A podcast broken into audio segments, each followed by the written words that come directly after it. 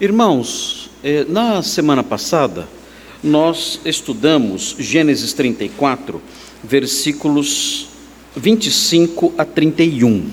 Vamos ler novamente esse texto? Eu já expliquei esse texto, os irmãos já conheceram já o significado de cada um dos versículos, expliquei cada frase do versículo, então os irmãos puderam acompanhar toda a exposição aí.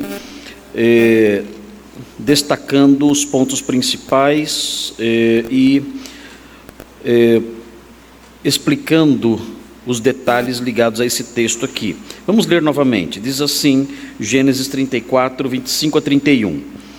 Ao terceiro dia, quando os homens sentiam mais forte a dor, dois filhos de Jacó, Simeão e Levi, irmãos de Diná, tomaram cada um a sua espada, entraram inesperadamente na cidade e mataram os homens todos. Passaram também ao fio da espada a Amor e a seu filho Siquém. Tomaram a Diná da casa de Siquém e saíram. Sobrevieram os filhos de Jacó aos mortos e saquearam a cidade, porque sua irmã fora violada. Levaram deles os rebanhos, os bois, os jumentos e o que havia na cidade e no campo, todos os seus bens e todos os seus meninos, e as suas mulheres levaram cativos e pilharam tudo que havia nas casas. Então disse Jacó a Simeão e a Levi: Vós me afligistes e me fizestes odioso entre os moradores desta terra, entre os cananeus e os ferezeus. Sendo nós pouca gente, reunir-se-ão contra mim, e serei destruído, eu e minha casa.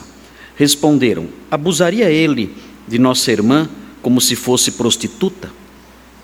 Na semana passada, nós dividimos esse texto em três partes e nós enfatizamos a maldade dos filhos de Jacó, porque o objetivo desse texto é mostrar isso. Como eu tenho rei, dito reiteradas vezes aqui, a partir de agora, nós veremos o caráter dos filhos de Jacó. Isso vai transparecer no capítulo 35, no fato, por exemplo, de Ruben, o primogênito de Jacó, deitar-se com eh, a, a, uma das mulheres de Jacó, uma das concubinas de Jacó. Ele se deita com Bila, Ruben. E isso mostra o caráter baixo desse homem. Esse texto já mostrou, ele já mostra o caráter baixo dos filhos de Jacó. E isso prossegue. Quando chegamos na história de José, nós percebemos a que ponto esses homens chegavam. Ou seja, os filhos de Jacó eram homens maus. E parece que o escritor bíblico quer destacar isso, quer, quer mostrar que a nação de Israel ela não nasceu ah, tendo como fundadores pessoas nobres, honrosas e de caráter elevado, não. Apesar de toda a maldade presente no coração desses homens, apesar do seu caráter perverso, Deus ainda assim cumpriu a sua promessa feita a Abraão, feita a Isaac, feita a Jacó, dizendo: Eu farei de você uma grande nação, mostrando a incondicionalidade da promessa de Deus. Não, Deus não volta atrás em suas promessas. Mesmo os descendentes de Jacó, sendo homens perversos e perversos num grau extremo, perversos num grau assustador, mesmo assim, Deus cumpre as suas promessas e faz com que a história da redenção caminhe na busca de salvar o homem, construindo uma nação, uma nação da qual sairá o Messias que abençoará e salvará o mundo. No texto que nós estudamos na semana passada, esse texto que acabamos de ler, nós aprendemos, são palavras pesadas que emanam aqui do texto, nós aprendemos que os filhos de Jacó são assassinos covardes. Nós aprendemos isso e vimos isso com toda clareza lendo os versículos 25 e 26. A covardia, a crueldade desses assassinos é, é de assustar. E vimos isso olhando cada uma das linhas desses versículos e explicando para os irmãos essas linhas. Nós aprendemos também, como se não bastasse o fato de serem assassinos covardes, nós aprendemos também, estudando o texto, que eles eram saqueadores injustos. Eles entraram na cidade e saquearam tudo e vimos também as suas maldades expressas aí nos versículos 27, 28 e 29. Eles roubaram todos os bens dos siquemitas, não deixaram nada. E levaram inclusive as pessoas, mulheres, crianças, levaram para serem escravos deles. Então, são saqueadores também terríveis, perversos, saqueadores covardes. E aprendemos também, e não se assustem com esses, esses adjetivos, saqueadores injustos, né? não, não se assustem com esses adjetivos, porque esses adjetivos realmente descrevem esses homens. Quando nós lemos o texto, nós percebemos que eles são exatamente isso. E aprendemos também que os filhos de Jacó são rebeldes, orgulhosos. O pai deles os repreendeu. Eles não aceitaram a repreensão. Na cabeça deles, o que eles fizeram foi algo justo e certo. É, é terrível perceber isso. É assustador.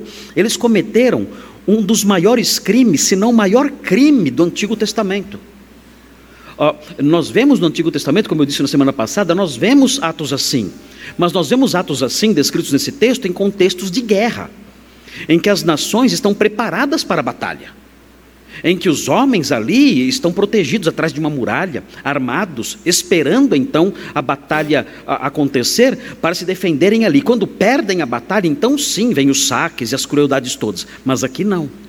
Aqui, esses homens estavam contando com a amizade dos filhos de Jacó. Eles foram atacados traiçoeiramente. E mesmo assim, quando Jacó os repreendeu, eles apresentaram justificativas, acreditando ou fingindo acreditar que o que fizeram foi certo. São homens rebeldes e orgulhosos. Eles não acolhem a admoestação e não reconhecem o erro terrível, talvez o pior erro, a pior maldade, a pior atrocidade do Antigo Testamento cometida por eles, eles não reconheceram as suas maldades. Muito bem, nós estudamos tudo isso, aprendemos tudo isso e vimos cada um dos versículos. E hoje, então, eu quero apresentar aos irmãos, eu quero caminhar com os irmãos, destacando aqui a partir desse texto as implicações disso para a nossa vida, disso tudo para o nosso dia a dia, para a nossa visão da realidade e o modo como devemos reagir em face dessa visão da realidade que emana aqui desse texto. Em primeiro lugar, nós temos que lembrar, irmãos, olhando para isso, eu sei que isso vai, isso pode assustar aí os irmãos um pouquinho, como me assusta também. Mas nós temos que lembrar que esses moços que fizeram isso eram filhos de um homem crente. Eles eram filhos de um homem que se converteu em Betel. Nós estudamos a história dele. Eles cresceram sendo educados por um homem que aprendeu a temer a Deus. Eles cresceram assim. E se tornaram esse tipo de gente. Isso significa que a fé dos pais não é uma vacina contra a maldade dos filhos. É importante lembrar isso. E não somente lembrar isso, isso coloca sobre os pais uma responsabilidade maior responsabilidade de serem mestres mais incisivos nos seus ensinos, mais constantes nos seus ensinos, a fim de que a palavra de Deus realmente encharque a mente e o coração das crianças. Os pais devem saber disso. O fato de eu ser crente e o fato de eu é, ter aí uma visão diferente do mundo e tudo mais, isso não garante que meus filhos serão homens de bem. Eu tenho que estar atento para essa verdade e tenho que me esforçar mais para que a palavra de Deus realmente penetre no coração dos meus filhos e faça alguma diferença lá. Mas é, o que eu quero destacar aqui também é que nós temos que mudar a nossa visão acerca das crianças. Nós temos que mudar um pouco a nossa visão acerca das crianças e o modo como nós devemos é, lidar com elas no que diz respeito ao que elas são. Por que quero dizer isso aqui? Porque eu tenho visto coisas no, na internet e, e, e por aí afora e ouvido falar de coisas estranhas. Parece que existe, inclusive no meio evangélico, uma tendência de educar as crianças, incutindo nelas uma ideia extremamente positiva acerca de si mesmas. Então, os pais chegam para a criança e dizem assim: Olha, você é poderoso, você é lindo, você é maravilhoso, você é forte, você é um vencedor, você é a quarta pessoa da Trindade. E ficam incutindo isso na cabeça da criança o tempo todo. Inclusive, há casos que os pais se aproximam da criança enquanto ela dorme. Ela dormindo e começam a cochichar isso na orelha dela. Você é maravilhoso. Você é empoderado. Palavra nova aí, né? Você é um vencedor. Você tem um grande potencial. E incutindo isso na mente da criança o tempo todo. Gente, queridos irmãos, isso é mentira.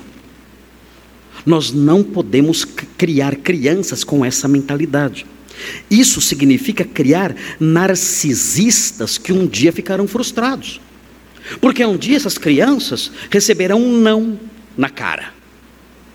Vão concorrer a uma vaga de emprego e não serão aceitos. E dirão: Mas eu sou empoderado. O que aconteceu? Eu sou um vencedor. Por que eu não consegui essa vaga? Ou por que eu fui mandado embora? Por que outro passou na minha frente? Por que essa moça que eu tentei cortejar não me aceitou se eu sou lindo e perfeito? Por quê? E serão frustrados e não aceitarão essas coisas, serão pessoas difíceis de lidar. E com isso, os pais estão estragando as crianças, incutindo nelas essas coisas que farão com que elas se tornem narcisistas e frustradas também. O que os pais têm que dizer para a criança, ela estando acordada ou dormindo? Se quer falar com ela dormindo, fale. Não sei, fale. Mas pelo menos diga a verdade para ela. O que você deve dizer para a criança em face de um texto como esse que mostra o potencial que existe, inclusive em filhos de crentes? Você deve dizer o seguinte: olha, filho, você tem uma dignidade intrínseca a você. Mas essa dignidade não depende da sua beleza, da sua capacidade, dos seus talentos. Pode ser que você não seja uma pessoa bonita no futuro. Pode ser que você não seja uma pessoa talentosa e vitoriosa no futuro. Mas você é imagem e semelhança de Deus. E isso lhe dá dignidade. Isso é suficiente para que você ande de cabeça erguida, mesmo quando você fracassa. Mesmo se você não for uma moça bonita ou um moço bonito. Mesmo que você não tenha certas capacidades que o destaquem. Mesmo que você não tenha certos talentos que arranquem aplauso das pessoas. Você continua sendo alguém marcado por dignidade, porque você é imagem e semelhança de Deus. Se você não for alguém tão forte, capaz de superar certos obstáculos, isso não detrata a sua dignidade. Isso não diminui a sua dignidade, porque você foi feito à imagem e semelhança de Deus. E isso é o suficiente para que você ande de cabeça erguida, mesmo quando você fracassa, mesmo quando você não vai bem, mesmo se a sua aparência não for tão boa. Isso deve ser incutido na mente das crianças. E mais, as crianças devem aprender também o aspecto negativo da antropologia bíblica. Olha, você é imagem e semelhança de Deus, isso independe dos seus sucessos, da sua aparência e de outras eventuais virtudes. Além disso, é necessário acrescentar algo mais. Dizer, olha, tem algo mais que você tem que aprender sobre você. Você é um paradoxo. Mas que é isso, paradoxo, papai? Você é um misto de algo grandioso e de algo vergonhoso. Você tem que aprender o paradoxo da antropologia bíblica. Você é alguém digno porque você é imagem e semelhança de Deus, mas você também tem um coração perverso batendo aí dentro. É, é aí que está o misto de grandeza e pequenez. Você tem dentro de você, meu filho, minha filha, você tem um coração perverso. E Jesus ensina em Mateus 15, 18 e 19 algo terrível sobre o coração humano. Veja o que diz, veja como é, meu filho, minha filha, veja como é o seu coração. Mateus 15, 18 e 19. Mateus 15, 18 e 19. Jesus falando sobre o nosso coração. Jeremias diz que o nosso coração é desesperadamente corrupto.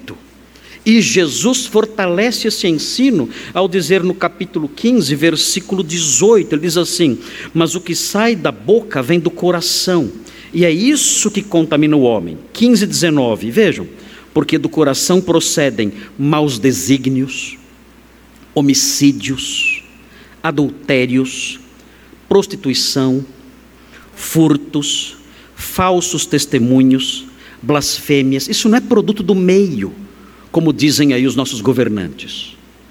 Isso não é o produto da ação do diabo na gente, como dizem algumas seitas por aí afora. Não. Essas coisas vêm de dentro, do coração. A culpa não é do sistema. A culpa não é do ambiente em que eu sou criado. A culpa não é do diabo que vem e faz eu fazer essas coisas, ainda que ele se aproveite disso. Mas o, o, o terreno em que isso brota, em que isso nasce, é o coração humano. E a, e, e a criança tem que saber disso. Dizer para ela: olha, existe dentro de você que é imagem e semelhança de Deus e merece respeito e tem dignidade, existe dentro de você algo indigno um coração marcado pelo pecado.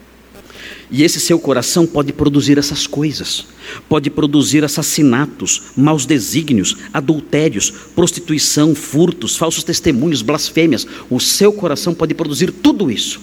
Você não é linda, empoderado, perfeito e maravilhoso. Isso é um lado da história. Ainda que é, é, é imagem e semelhança não, não implique em, em sucesso, beleza ou coisa assim. Mas você deve conhecer esse outro lado aqui. E você deve aprender a dominar essas inclinações perversas que há em você. E a melhor maneira de você dominar essas inclinações perversas que há em você não é simplesmente sendo educado num lar cristão. Você tem que conhecer a nova aliança pelo sangue de Cristo. Porque conhecendo a nova aliança pela fé em Jesus, essa nova aliança transforma o coração e enfraquece essas inclinações. Então, o pai, a mãe cristã deve incutir essas coisas na mente do filho, dizendo para ele da sua dignidade, mas apresentando para ele, para a criança, apresentando essas coisas também. Você tem um coração perverso, mau e perigoso. E isso pode ser enfraquecido, neutralizado, não totalmente nesta vida, mas pelo menos enfraquecido nesta vida, por meio da conversão. Você crendo em Jesus como seu Salvador, recebendo pela fé em sua vida, ele muda o seu coração, ele vai transformando aos poucos o seu coração, santificando você e reduzindo o impacto e o domínio desse coração mau que bate dentro do seu peito. Isto sim os pais devem dizer aos seus filhos. Estas coisas, sim, os pais devem incutir na mente das crianças, não as bobagens otimistas, as invenções, as mentiras eh, tolas que são derramadas na cabeça das crianças por aí, criando pessoas frustradas, narcisistas, que acreditam em mentiras toscas. Os filhos de Jacó foram criados por um pai crente e se transformaram nesses monstros que nós vemos aqui nós temos que é, mostrar isso para as crianças. Você tem um potencial perigoso em você. você eu amo você, você é meu filho, minha filha. Uh, eu, eu morro por você, dou minha vida por você. Mas você tem que aprender essas coisas. Há um coração perigoso dentro de você. E há uma forma de neutralizá-lo, de reduzir o seu impacto. E isso é por meio da fé. A fé coloca você numa nova aliança. E essa nova aliança faz com que Deus transforme você por dentro. Há uma outra eh, lição que brota do nosso texto, uma outra lição que advém dessas coisas que temos estudado, é uma lição interessante. Nós aprendemos aqui no texto que os perpetradores desse crime terrível. Os principais protagonistas dessa ação criminosa contra os moradores de Siquém foram Simeão e Levi. Simeão e Levi, homens extremamente violentos. Esses homens, Simeão e Levi, tiveram seus descendentes. E é interessante notar o que vem agora. Eles tiveram os seus descendentes, tiveram seus filhos, seus descendentes, e curiosamente, na história bíblica, a essas pessoas foram entregues as responsabilidades referentes ao culto a Javé. Especialmente quando olhamos aqui para Levi, Levi, um homem extremamente violento, a ele foi entregue, aos seus descendentes, foram entregues as responsabilidades ligadas ao culto a Javé. E existe no Antigo Testamento, existe especialmente no Pentateuco, existe uma relação entre os atos dos ancestrais e os atos dos seus descendentes. Ou seja, os descendentes de Levi, ao longo da história eh, eh, do Pentateuco, eram homens violentos também, assim como seu ancestral. Mas Deus entrega para essa gente a proteção do seu culto. Vejam isso, observem. Vejam Gênesis 46. Gênesis 46. E disso eh, decorre uma lição importante. Gênesis 46, 11. Vejam o que diz o texto em Gênesis 46, 11. Os filhos de Levi, vejam seus nomes aqui. Vejam os nomes deles e depois veremos as funções deles mais para frente. Diz assim: os filhos de Levi são esses três: Gerson, Coate e Merari. São os três filhos de Levi. E quando nós seguimos na história do Pentateuco, nós nos deparamos com o texto de Números. Números, já nos tempos já do Êxodo, nós nos deparamos com o texto de Números no capítulo 3. E vejam o que diz Números capítulo 3. Vocês já decoraram os nomes dos filhos de Levi: Gerson, Coate e Merari. Eles eram os filhos do assassino. Eles eram os filhos do genocida, eles eram os filhos da, daquele homem que invadiu a cidade matando covardemente ali os seus moradores. Vejam o que acontece com esses filhos de Levi, com seus descendentes. Números 3, 25 e 26. Diz assim o texto: Os filhos de Gerson, vejam, filho de Levi, terão a seu encargo a tenda da congregação o tabernáculo, a tenda e sua coberta, o reposteiro para a porta da tenda da congregação. 26. As cortinas do pátio, o reposteiro da porta do pátio que rodeia o tabernáculo e o altar, suas cordas e todo o serviço a eles devido. O Senhor deu aos filhos de Gerson essa atividade, é, uma atividade litúrgica, uma atividade ligada ao culto a Javé. Os levitas, inclusive, não receberam terras para que eles fossem os responsáveis pelo culto a Deus. Ah, no texto dos versículos 36 e 37, vejam 36 e 37, no mesmo capítulo de Números 3, diz assim: Os filhos de Merari, outro descendente de Levi. Os filhos de Merari, por designação, terão a seu cargo as tábuas do tabernáculo, as suas travessas, as suas colunas, as suas bases, todos os seus utensílios e todo o serviço a eles devido também as colunas do pátio em redor, as suas bases, as suas estacas e as suas cordas. Aqui, os filhos de Merari, descendente de Levi. Vejam capítulo 4, versículo 4. 4, 4 diz assim: É este o serviço dos filhos de Coate, é o terceiro filho de Levi na tenda da congregação, nas coisas santíssimas. Ou seja, os descendentes de Levi, pela via dos seus três filhos, Gerson, Coate e Merari, se tornaram os responsáveis pela promoção, pela proteção, pela execução do culto a Javé. E esses homens, nós aprendemos, esses homens eram pessoas, os descendentes de Levi continuavam sendo pessoas rígidas e violentas também. Nós aprendemos em Êxodo 32. Vejam o que acontece em Êxodo 32. Vejam o que acontece nesse texto. É um texto que fala sobre o bezerro de ouro, episódio do bezerro de ouro. Em Gênesis 32. Vejam como o culto ao Deus verdadeiro é protegido no episódio do bezerro de ouro. Moisés subiu ao Monte Sinai e o povo se corrompeu adorando um bezerro de ouro. Quando ele desceu, o povo foi punido. E vejam como isso aconteceu nos versículos 25 a 29. Diz assim: Vendo Moisés que o povo estava desenfreado, pois Arão o deixara solta para vergonha no meio dos seus inimigos, era uma grande baderna cultica, eles ali adorando aquele bezerro sem nenhum controle, sem nenhum freio. E Moisés viu isso, e o texto diz na sequência: Pôs-se em pé à entrada do arraial e disse: Quem é do Senhor, vem até mim. Então se ajuntaram a ele todos os filhos de Levi, os filhos do assassino, os descendentes do assassino. E vejam como a história prossegue. O texto diz: Aos quais disse: Assim diz o Senhor, o Deus de Israel: cada um cinja a espada sobre o lado. Passai e tornai a passar pelo arraial de porta em porta, e mate cada um a seu irmão, cada um a seu amigo, e cada um a seu vizinho. E prosseguindo aqui eh, na leitura, versículo 28, e fizeram os filhos de Levi segundo a palavra de Moisés, e caíram do povo naquele dia uns três mil homens, Pois Moisés dissera: Consagrai-vos hoje ao Senhor, cada um contra o seu filho e contra o seu irmão, para que ele vos conceda hoje bênção. Ou seja, a mesma violência do seu ancestral, do seu ancestral, dirigida contra os siquemitas, nós vemos aqui os descendentes perpetrando isso.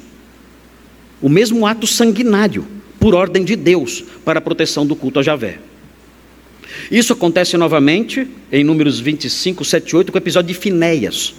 Finéias, em Números 25, 7 e 8, também um levita, ele atravessa um israelita e uma mulher pagã uh, com uma lança, matando os dois de uma vez, protegendo também o culto a Jeová. Então nós olhamos para isso e dizemos: Meu Senhor, Deus escolheu uma tribo sanguinária para defender o seu culto. Essa, essa postura, essa inclinação sanguinária, nós já vemos no texto que estudamos, e percebemos essa inclinação sanguinária mais tarde, Deus usando essa inclinação sanguinária mais tarde para proteger a verdade, para proteger a justiça. Uh, o, que, o que decorre disso? Bem, uh, é interessante. Disso decorre é, o seguinte: os responsáveis pelo culto a Deus não podem ser florzinhas. Não podem ser florzinhas. Não podem ser homens delicados. Não pode ser aquele padre de boca mole. Não pode. Os responsáveis pelo culto a Deus não pode ser aquele pastor frouxo. Não pode. Os responsáveis pelo culto a Deus, eles têm que direcionar a sua, a sua inclinação furiosa, por assim dizer, para a proteção da verdade teológica. Não se constrói um império com donzelas. Não se constrói um império com princesinhas saltitantes, com ursinhos carinhosos. Quando Deus escolheu uma tribo para proteger o seu culto, ele escolheu uma das mais violentas. E ele direcionou essa inclinação para a proteção do seu culto santo. Ele sabia que para proteger o seu culto santo é necessário certo rigor. E pessoas frouxas, covardes, medrosas e delicadas não podem receber essa função. Então, cuidado, irmãos, cuidado com aquilo que se espera dos pastores, dos homens de Deus. Os homens de Deus não têm que ser pessoas delicadinhas que dão beijinhos e abraços para lá e para cá. Não. Os homens de Deus eles têm que ser marcados por certo grau de rigidez. E essa rigidez tem que ser controlada e direcionada de tal modo que essa rigidez seja usada de modo sábio para proteger o culto de Deus, a verdade de Deus, de modo correto. Ah, os pastores não devem ser ásperos, não devem ser antipáticos, não devem viver de cara fechada o tempo todo, bravos, ah, irritados o tempo todo, ah, é, é, sempre mal-humorados, nunca sorrindo, não. Os pastores têm que ser simpáticos, têm que ser amigos, têm que tentar se aproximar das pessoas, ainda que haja, nós sabemos, existe uma dificuldade na aproximação dos pastores, dos membros, porque existe toda uma liturgia em torno do cargo, nós reconhecemos isso. Uh, isso torna um pouco difícil a aproximação em alguns momentos, mas os pastores não devem adotar uma postura de distanciamento, de mau humor, de cara feia, sempre reprovando tudo, sempre mal-humorados, sempre bravos. Não, eles não podem ser assim. Eles têm que se esforçar para sorrir para os irmãos, recebê-los com afeto, socorrê-los nos momentos difíceis, estar presente em suas vidas nos momentos mais apertados e, e, e terríveis que há. Eles devem tratar a todos com docilidade. Isso deve existir nos pastores. Os pastores devem ser assim. Não podem vir brigando, só dando bronca o tempo todo, só censurando o tempo todo, procurando defeitos na igreja para atacar. Isso é errado. Isso é errado. Não pode ser assim. Eles devem ter uma postura paterna, amiga, devem ser acessíveis, devem ser amigos de verdade. Mas o modo Levi tem que ser acionado algumas vezes eles, o povo deve saber que esses homens amáveis, que esses homens amorosos, que esses homens sempre prontos a estender a mão, eles têm uma espada do seu lado, cingida ali.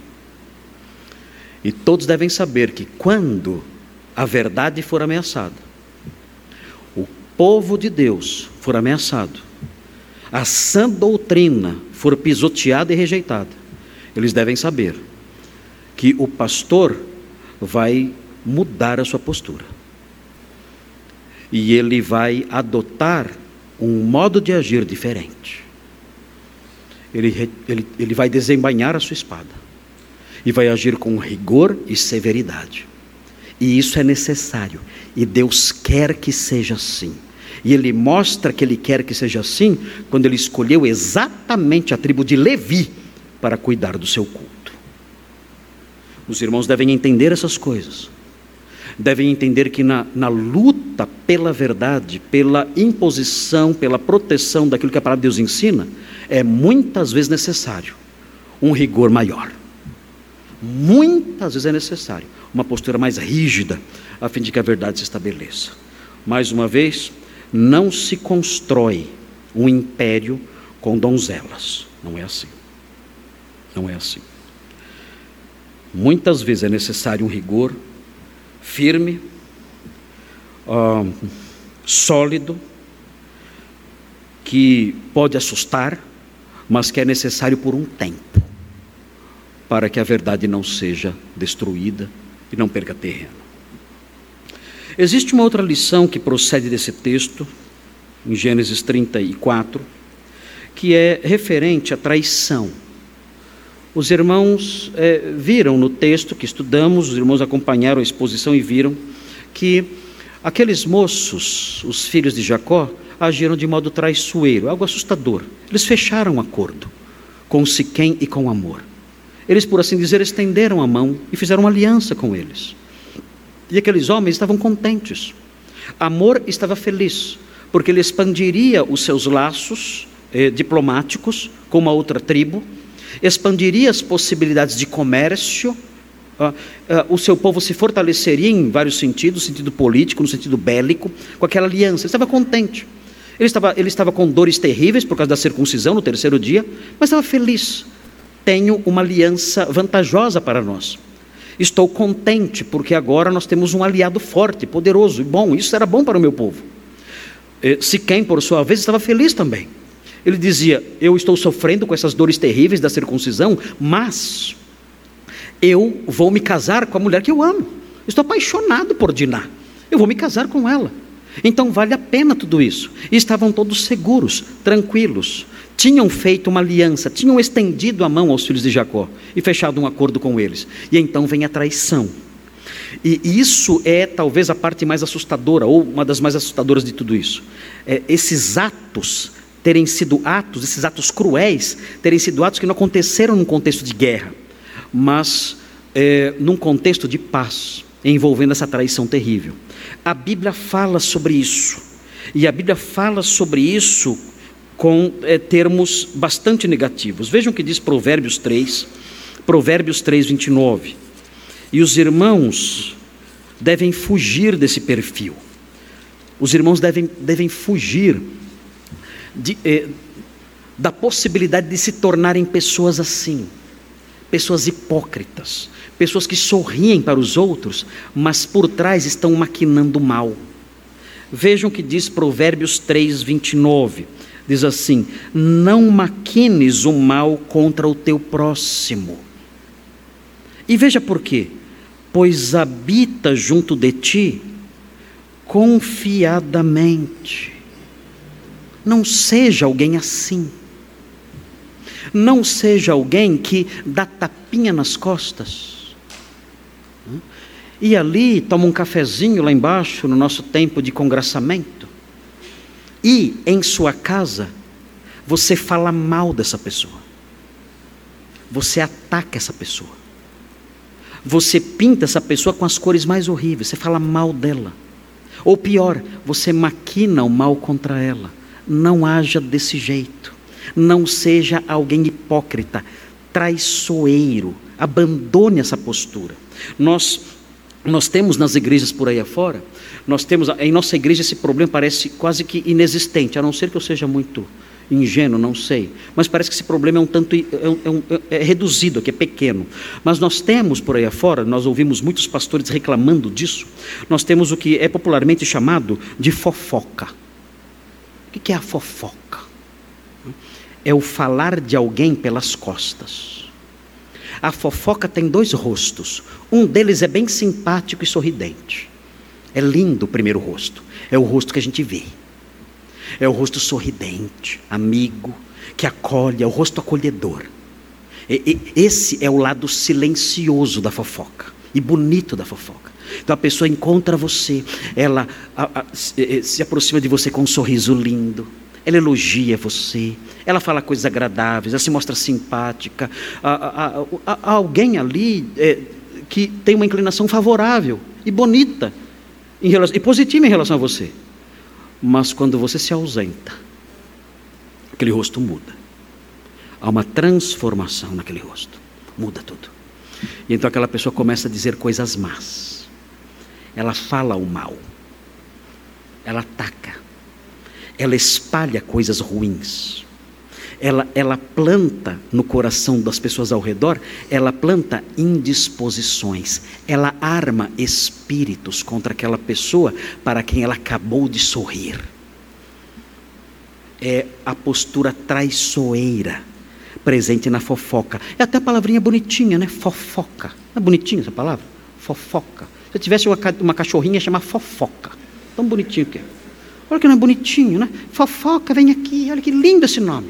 Parece um nome inocente, parece, pa, parece, parece uma palavra que sai de uma piada, parece uma palavra que sai de uma comédia, mas ela é extremamente diabólica, porque é, dentro dela, dentro dessa palavra está embutida isso, a postura traiçoeira, é o traidor, é o homem que sorri na frente, mas pelas costas fala o mal e deseja o mal e planta o mal no coração dos outros, queridos. Esse é exatamente o espírito que moveu os filhos de Jacó. Eles sorriram para amor e para Siquém. Estenderam a mão. Meus amigos, queridos, vamos andar juntos, somos irmãos. Mas dentro deles havia uma outra disposição.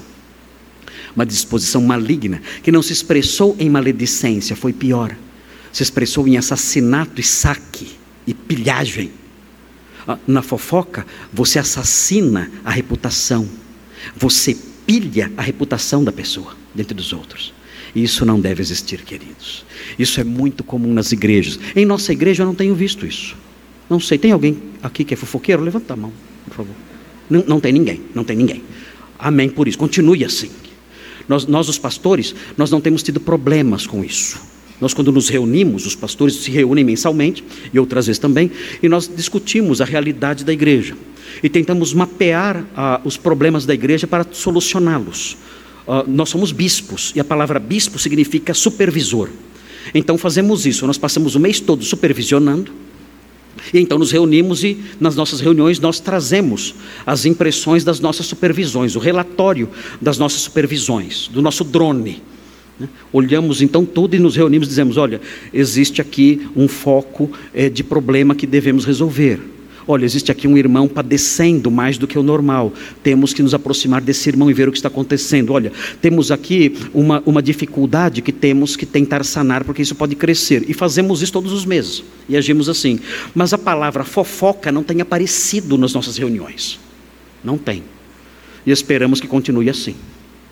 Esperamos que os irmãos não tenham, não desenvolvam dentro de si, no nosso contexto de paz e de harmonia, que é, que é dominante em nossa igreja, que não, que não apareçam aqui entre nós pessoas com essa disposição de Simeão e Levi, de sorrir, estender a mão, mas depois matar com palavras e saquear com palavras.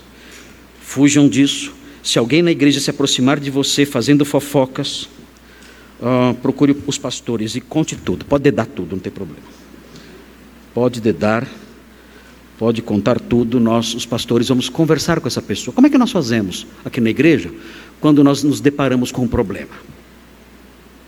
Quando chega uma notícia assim, como nós fazemos? Qual é a postura dos pastores? Nós imediatamente, levitas que somos, pegamos a espada e já cortamos a cabeça da pessoa. Certo? Não, claro que não. Quando nós nos deparamos com problemas assim, nós nos aproximamos dessa pessoa com temor e tremor, temor e tremor. E nós pedimos, como Paulo fala, rogo-vos, pois, irmãos, com temor e tremor nós nos aproximamos e pedimos, por favor, nós queremos fazer um pedido para você. Que pedido?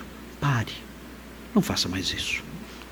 Nós suplicamos, como servos do Senhor que somos, não somos donos do rebanho, não somos reis governando aqui, nada disso. Nós somos servos de vocês.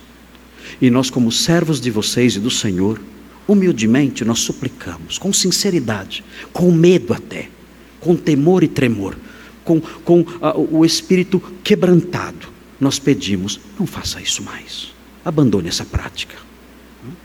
E isso resolve. Quando não resolve, aí nós ligamos o modo Levi. Aí acionamos o modo Levi. Aí muda.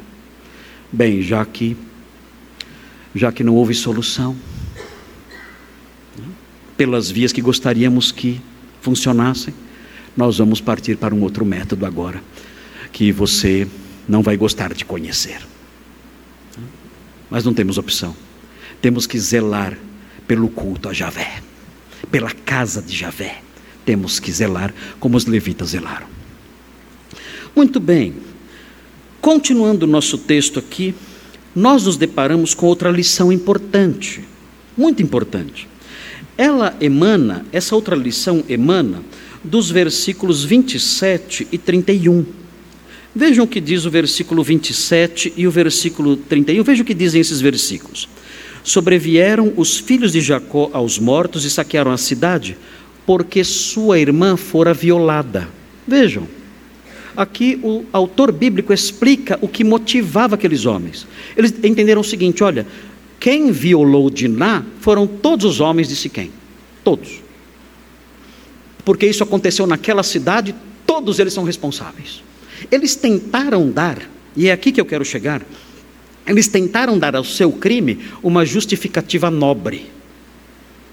Nós percebemos aqui no comecinho da Bíblia uma prática comum nos homens maus. O mal sempre tenta encontrar uma justificativa nobre. A pessoa pratica o mal, mas ela, ela justifica isso. E a justificativa sempre é linda. Nós vemos isso se repetindo no versículo 31. Responderam, depois que Jacó o censurou, responderam: abusaria ele de nossa irmã como se fosse prostituta? O que nós fizemos foi proteger a nossa honra. Ah, é?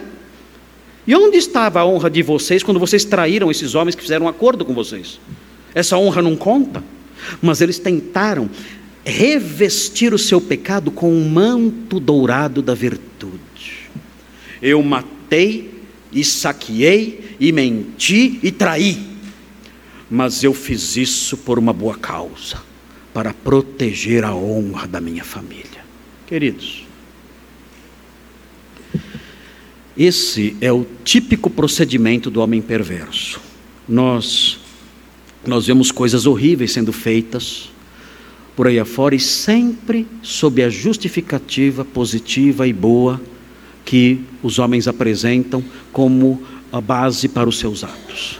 Então nós temos aí um sistema funcionando no Brasil, algumas práticas funcionando no Brasil de invasão de terras. E não só de terras, mas de propriedades particulares. E então nós dizemos: por que vocês fazem isso? Essas propriedades têm donos. Esses homens trabalharam intensamente para ter essa propriedade, para ter essa casa. Muitas vezes nem são fazendas, são casas, casas pequenas. Essas pessoas trabalharam para ter essas casas, trabalharam para ter essa propriedade. É resultado do trabalho árduo delas. Nós estamos invadindo essas casas por uma questão de justiça social. Justiça social? Você é só um ladrão. O que está motivando você é o egoísmo, é o desejo de ter. Você é um ladrão sem vergonha, é isso que você é. Mas você tenta revestir a sua maldade, o seu pecado, com o discurso bonito de que está buscando justiça social. Ah, por que você assaltou alguém e roubou um celular? Eu fiz isso porque eu estou buscando ter um tempo de socialização, tomando uma cervejinha com os amigos. Ah, é um motivo nobre. Socializar tomando uma cervejinha é um motivo nobre. Então continue assaltando e roubando aí os celulares dos outros. E nós temos isso acontecendo. Nós temos visto atualmente, no nível internacional, nós temos visto pessoas defendendo estupro, assassinato de bebês. Colocar um bebê dentro de um forno de micro-ondas e ligar com a mãe olhando, forçando a mãe ver. E, e há pessoas defendendo esses monstros que realizam atrocidades indizíveis, jamais sonhadas, nos nossos piores pesadelos e justificam isso dizendo: não, eles estão buscando a liberdade do povo palestino. Não. Eles estão dando vazão à sua maldade. Eles estão dando vazão ao seu ódio gratuito. São assassinos perversos. Mas nós revestimos o assassinato de um manto dourado e lindo. Eles estão fazendo isso pelo bem de um povo, pelo bem do mundo, pela justiça e pela verdade. Mentira. Mentira. Vocês fazem isso, filhos de Jacó. Vocês fazem isso porque vocês estão olhando para os bens desses homens. Vocês estão olhando para o gado desses homens, para as riquezas desses homens. Vocês estão fazendo isso porque são perversos. Vocês estão fazendo isso porque vocês são vingativos. Vocês não estão protegendo a honra de ninguém. Vocês pouco se importam com a honra da família. Vocês vão vender o irmão de vocês daqui a pouco. Daqui a pouco vocês vão vender o irmão de vocês. Que proteção da honra é essa da sua família? Daqui a pouco você, Rubem, você vai se deitar com a, com a mulher do seu pai. Que proteção de honra é essa? Você não protege honra nenhuma. Vocês nem sabem o que é honra. Vocês nem sabem o que é dignidade. Vocês não sabem o que são essas coisas. Vocês não estão buscando proteger nada disso. Vocês estão procurando apenas vingança e o desejo de ter o que é deles. Só isso. Não tente revestir o seu pecado com esse manto bonito de uma justificativa aparentemente honrosa, porque isso é mentira. Um dia, queridos, é muito difícil lidar com isso. As pessoas geralmente são assim. Elas fazem o mal e sempre apresentam uma justificativa boa. O homem que adultera, ah, eu fiz isso porque eu amo tal pessoa. O meu adultério, ele, ele tem que ser tolerado porque eu amo, eu não amo mais a minha esposa, mas eu amo aquela outra mulher. Então, esse amor justifica o meu pecado. É, é, é, um pecado, mas é um pecado por razões nobres. E assim a humanidade caminha, sempre apresentando para o pecado uma, justific, uma justificativa nobre. Nós aprendemos na palavra de Deus em Hebreus 4 que nada disso funcionará naquele dia. Em Hebreus 4, versículos 12 e 13, nós aprendemos algo terrível sobre esse assunto, sobre esse tema.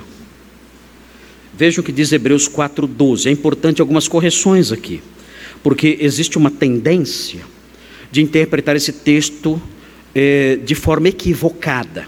Então prestem atenção para que não interpretem mais o texto de forma equivocada. O texto fala assim, Hebreus 4,12: Porque a palavra de Deus é viva e eficaz, e mais cortante do que qualquer espada de dois gumes. De um modo geral, no, o que nós encontramos por aí afora é o entendimento de que a palavra de Deus aqui é a Bíblia. Se os irmãos procurarem livros de teologia sistemática, não livros de exegese, mas livros de teologia sistemática, os irmãos vão encontrar essa explicação. O texto lá dizendo: olha, a palavra de Deus, a Bíblia, é um livro poderoso para nos, nos avaliar tudo mais, e a base bíblica é essa: a palavra de Deus é viva e eficaz. É a Bíblia. Queridos, esse versículo não fala sobre a Bíblia. É claro que a Bíblia é viva e eficaz. É claro que ela é um livro que expõe os nossos defeitos, ela é um espelho da nossa alma, e nós vemos nossas falhas quando lemos a Bíblia. Mas esse texto não fala disso. Esse não é o assunto aqui. O assunto aqui é outro. O assunto aqui é o juízo de Deus, é o julgamento de Deus, é o julgamento punitivo de Deus, é a sentença punitiva de Deus enunciada, é a sentença punitiva de Deus verbalizada. Esse é o assunto aqui. Deus enuncia sentenças em palavras. E são essas palavras da sentença punitiva de Deus, são essas palavras que são vivas e eficazes. É disso que o texto fala. O assunto aqui não é bibliologia. O assunto aqui não é a natureza das escrituras. O texto não trata desse assunto aqui. O autor de Hebreus não menciona isso aqui. Nem, nem, nem sombra disso existe aqui. O contexto todo aqui aponta para isso, para o juízo de Deus enunciado em palavras numa sentença condenatória. É disso que o texto fala. Então vejam a sequência e observem como isso que eu acabei de mencionar eh, faz sentido nessa passagem. Fala assim: porque a palavra de Deus, essa sentença pronunciada, condenatória, é viva e eficaz e mais cortante do que qualquer espada de dois gumes. Por que ele usa essa linguagem? Ele vai explicar. E penetra até o ponto de dividir alma e espírito, juntas e medulas, e apta para discernir os pensamentos e propósitos do coração. A sentença de Deus, ela é enunciada a partir do que ela realmente vê no coração. A sentença condenatória de Deus não é baseada em aparências ou desculpas bonitas. Você pode dizer, ah, eu fiz isso, mas meu objetivo era nobre. Com Deus isso não funciona. A sua palavra condenatória é baseada no que ele vê no coração. A sua sentença é uma sentença que entra dentro do seu coração e discerne os seus pensamentos. Não há como fugir disso. Você pode dizer com a sua boca: Ah, eu fiz o mal por amor, eu fiz o mal porque estava nessa situação. Você pode dizer o que você quiser. Deus conhece o coração. E a sua sentença é baseada na verdade, não no que você diz, nos seus enganos, nos seus enunciados enganosos, não. A sentença dele é baseada no que ele vê. A sua sentença é um reflexo do que ele vê dentro de você. Não há como fugir. E o texto prossegue mostrando essa, essa natureza eh, de julgamento, de sentença presente nessa palavra. Diz assim: E não há criatura que não seja manifesta na sua presença. Ele não precisa de testemunhas. Ele não precisa de provas, nada disso, porque ele vê. O juiz que anuncia a sentença condenatória vê. E o texto prossegue: pelo contrário, todas as coisas, tudo, estão descobertas e patentes aos olhos daquele a quem temos de prestar contas. Todas essas justificativas dos filhos de Jacó, que tentaram dar ao seu pecado um verniz bonito, diante de Deus, nada disso funciona. Ah, e, e, e, quando nós lemos esse texto, o que, o que nos assusta nesse texto, é que esse texto não fala de uma sentença que manda para o inferno, não é isso. A sentença presente aqui, no ambiente do capítulo 4, não é uma sentença que manda a pessoa para o inferno. Até porque nós que somos crentes, o nosso, o nosso, o nosso é, castigo já foi aplicado na cruz. Nenhum crente vai para o inferno. Mas essa sentença é uma sentença que pode matar, é uma sentença de morte que pode matar aqui. Deus pode nos matar aqui. Deus pode nos punir aqui. Deus pode enunciar a sua sentença não naquele dia. Deus pode enunciar a sua sentença aqui. E fazer com que o seu juízo presente recaia sobre nós. Porque Ele conhece o que nos motiva. Ele conhece os corações. E a sua sentença condenatória é a expressão disso que Ele vê e conhece. Nós tomamos a ceia agora há pouco. E aprendemos que quem toma ceia indignamente pode adoecer e morrer. O que é isso? É o juízo de Deus que conhece os corações. Eu posso estar aqui bonitinho, sorridente, feliz, bonito, e, e, e tomando a ceia como um santo. Mas o Senhor conhece o meu coração. E Ele então pode anunciar uma sentença, a partir do que Ele vê no coração, e dizer culpado. E pode me punir severamente, porque Ele conhece cada detalhe da minha alma, Ele vê isso de forma clara. Isso deve incutir em nós temor. Não interessa, não interessam as desculpas bonitas que eu apresente para ah, os pecados horríveis que eu cometo. Por mais que eu tente apresentar justificativas lindas para o mal que eu fiz, o Senhor conhece os corações e a sua sentença é baseada na verdade. Temos que fugir disso. Temos que ser crentes autênticos, dizer eu fiz isso. Eu fiz isso porque eu tinha intenções ruins. Eu fiz isso movido pelo mal que existe em mim eu quero me arrepender, eu preciso me arrepender disso e abandonar essas coisas. O jovem que fala, eu sou rebelde porque meu pai é injusto. Pare com isso. A esposa que diz, eu sou, eu sou insubmissa, meu marido não assume a liderança, alguém, alguém tem que tomar a frente da casa. Pare com isso, pare com isso. Pare. Pare de tentar dar ao seu pecado e à sua maldade essa capa de beleza, de virtude. Pare com isso. Deus conhece o seu coração, Ele sabe o que move você. E, os, e a sua sentença condenatória é uma sentença baseada naquilo que Ele vê, não naquilo que você diz. bem, há mais uma lição aqui que eu quero apontar para vocês, meu tempo está acabando. Olha só, o sermão, é, é, isso, isso aqui é o sermão do domingo passado, que eu não consegui acabar.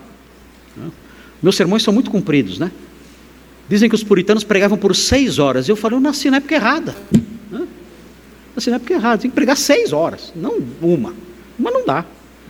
Um, lá lá no, na consciência cristã me, me, ficava, ficavam dois guardas em volta de mim ali.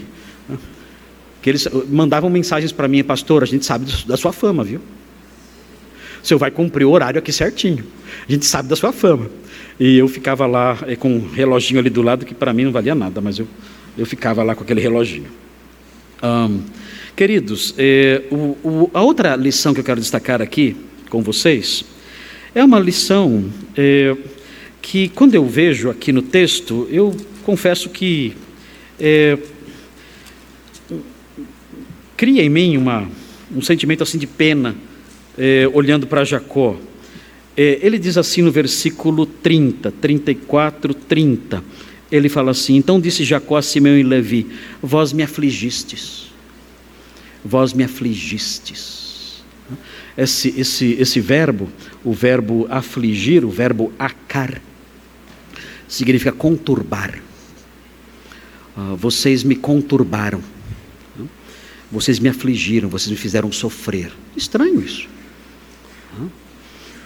Um, quem sofreu foram os homens de Disse quem? Não. O pecado que você comete sempre atinge mais alguém. Sempre. O pecado que você comete afeta o seu pai, afeta quem você ama. O pecado que você comete afeta a sua esposa, o seu filho, a sua igreja. Você nunca peca e só você é afetado por isso ou a pessoa que você prejudicou. Outros são prejudicados também. Qual é o alcoólatra que só prejudica a si mesmo. Diga o nome de um. Diga o nome de um alcoólatra que só prejudica a si mesmo. A sua esposa não padece? Seus filhos não padecem? Diga o nome de um adúltero que só prejudica a si mesmo. A sua esposa não padece? Seus filhos não padecem? Sua igreja não padece? Diga, diga o nome de, de uma pessoa rebelde que só prejudica a si mesmo. A sua família não sofre também? Todos sofrem. Acã, diz o texto de, de, de Josué, Acã perturbou todo Israel por causa do pecado dele. Todo Israel foi conturbado. E ele foi apedrejado no vale de Acor. Sabe o que significa Acor? Conturbação. Ele perturbou Israel e foi apedrejado no vale da perturbação. Para que a, o, o, o seu pecado, que perturbou todo mundo, ficasse marcado para sempre com esse impacto. O que você fez perturbou todo mundo. Quando Elias encontrou Acabe, Acabe disse: Você é o perturbador de Israel? Acabe, Elias disse: Eu? Não. Você é. O seu pecado, a sua idolatria, a sua maldade faz com que todo Israel padeça. Você é o perturbador de Israel. E nós temos que tomar consciência disso. A nossa amartiologia deve abranger isso. O que eu faço de mal faz com que Jacó, ao meu lado, seja afligido. Eu faço mal, a pessoa que eu amo sofre. Não somente eu ou outro que foi alvo do meu pecado, mas a pessoa que eu amo padece também. Um, qual é o filho envolvido em drogas que só destrói a si? Onde está o mentiroso que só prejudica a si próprio? Onde está o iracundo que só prejudica a si mesmo? Eu aprendi no seminário que a palavra pecado, hamartia, significa errar o alvo. É você lançar uma seta e não acertar no alvo que você mirou. Okay. Ah, eu soube da história de um teólogo que ele foi treinar é, atirar com, com arco e flecha, ele apontou para o alvo e atirou. Só que ele errou o alvo e acertou num bicho, num cachorro, num gato que estava passando. E ele tirou a seguinte conclusão: quando nós erramos o alvo, sempre a seta acerta em alguém. Sempre. Sempre que eu peco e eu erro o alvo, a minha seta acerta em alguém. Alguém que eu não queria atingir, mas acerta. Os filhos de Jacó não queriam acertar no seu pai, não. Eles queriam acertar nos homens de Siquém e lançaram suas setas de pecado. E essas setas acertaram naqueles homens, mas acertaram também no seu pai. Ele disse: Vocês me afligiram, as setas malignas de vocês me feriram, me atingiram, me fizeram sofrer. Vocês se tornaram indesejáveis para mim. Ah, no final dos seus dias, Jacó nunca esqueceu isso. No final dos seus dias, nós lemos em Gênesis 49 o que Jacó disse. Vejam como esse episódio marcou a memória daquele homem para sempre. Para sempre esse episódio marcou a memória desse homem. A ferida permaneceu no coração dele para o resto da vida. Ele já velhinho, se despedindo ali da vida. Diz assim o capítulo 49, versículo 5: diz assim. Jacó falando sobre os seus filhos, as bênçãos proféticas de Jacó é o título que eu tenho aqui. Fala assim: Jacó falando, suas últimas palavras aqui, praticamente suas últimas palavras. Simeão e Levi, lembram deles? São os assassinos. Simeão e Levi são irmãos. As suas espadas são instrumentos de violência. No que ele estava pensando? Estava pensando em Gênesis 34. Ele prossegue. No seu conselho não entra minha alma com o seu agrupamento minha glória não se ajunte, porque no seu furor mataram homens, e na sua vontade perversa jarretaram touros. Maldito seja o seu furor, pois era forte, e a sua ira, pois era dura. Dividi-los-ei em Jacó e os espalharei em Israel. Ele diz: Eu nunca, nunca, eu quero me associar com esses meus filhos. Nunca. Eu, eu quero manter distância do conselho deles. Eu quero manter distância dos planos deles. Eu conheço o coração desses homens. Eu quero distância de gente assim.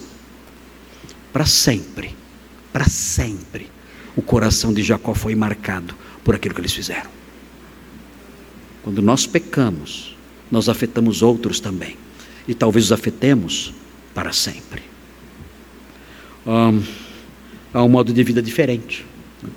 Esse modo de vida diferente é o modo de vida que é marcado pela sujeição ao Senhor. Senhor, me livra disso. Me livra dessas coisas. O pastor elencou essas, essas coisas todas. Eu quero que o Senhor me livre disso. Eu sou um membro da nova aliança, eu creio no Salvador, eu nasci de novo. Eu tenho uma, um coração transformado, uma vida nova. Eu tenho uma esperança viva. Eu creio no Senhor. Eu quero que o Senhor ajuste a minha vida a isso que eu sou. Eu quero que o Senhor molde a minha vida e o meu coração a isso que eu sou. O Senhor me redimiu um dia, me deu um novo coração, uma nova mente, me deu perdão dos pecados, me lavou, me incluiu na sua aliança, me deu uma herança celeste. Eu quero que o Senhor me ajude a me livrar de todas essas coisas que não têm conexão nenhuma com essa minha realidade. O Senhor me ajude nisso, para que eu seja um homem santo, para que eu seja uma mulher santa, longe de todas essas coisas, afastar todos esses males que o texto aqui sugere, que o texto aqui aponta. Eu quero ajustar a minha vida ao que Jesus quer que eu seja. Ele deve ser o meu modelo, não essas figuras. Ele deve ser o meu modelo. E é isso que eu quero fazer da minha vida. Eu quero me consagrar ao Senhor, fugindo desses vícios todos. Ore ao Senhor, suplique essas bênçãos. Vamos pedir ao Senhor que santifique a nossa igreja, que nos afaste desses perfis terríveis e que a nossa vida se ajuste àquilo que Ele quer. Senhor Deus, obrigado por esse texto, que é um texto sangrento, mas que nos ensina, que nos alerta. Queremos pedir que essas coisas todas que eh, brotam da análise do texto, que nos fazem refletir quando olhamos para esse episódio, que essas coisas todas nos alertem, ó oh Deus. Ajuda-nos, por favor Ajuda-nos para que, afastando-nos desses males todos, da traição, do pecado que afeta os outros, uh, de, de, dessas, dessas posturas perversas de tentar atribuir uh, bases bonitas e virtuosas para o mal, livra-nos disso tudo, dá-nos maturidade espiritual, ajuda-nos de tal modo que vivamos o seu evangelho de modo santo, puro, justo e bom. Santifica a sua igreja. Santifica-nos aqui, Senhor. Santifica o seu povo. Nós queremos, nós aqui à frente, nós queremos pastorear um povo santo, um povo santificado.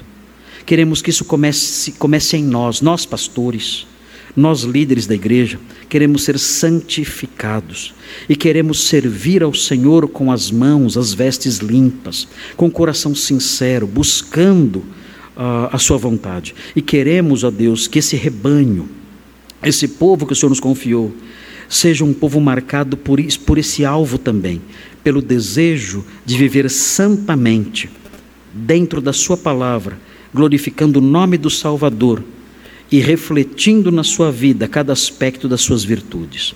Pedimos essas bênçãos, ajuda-nos, santifica a sua igreja, pedimos, em nome de Jesus. Amém.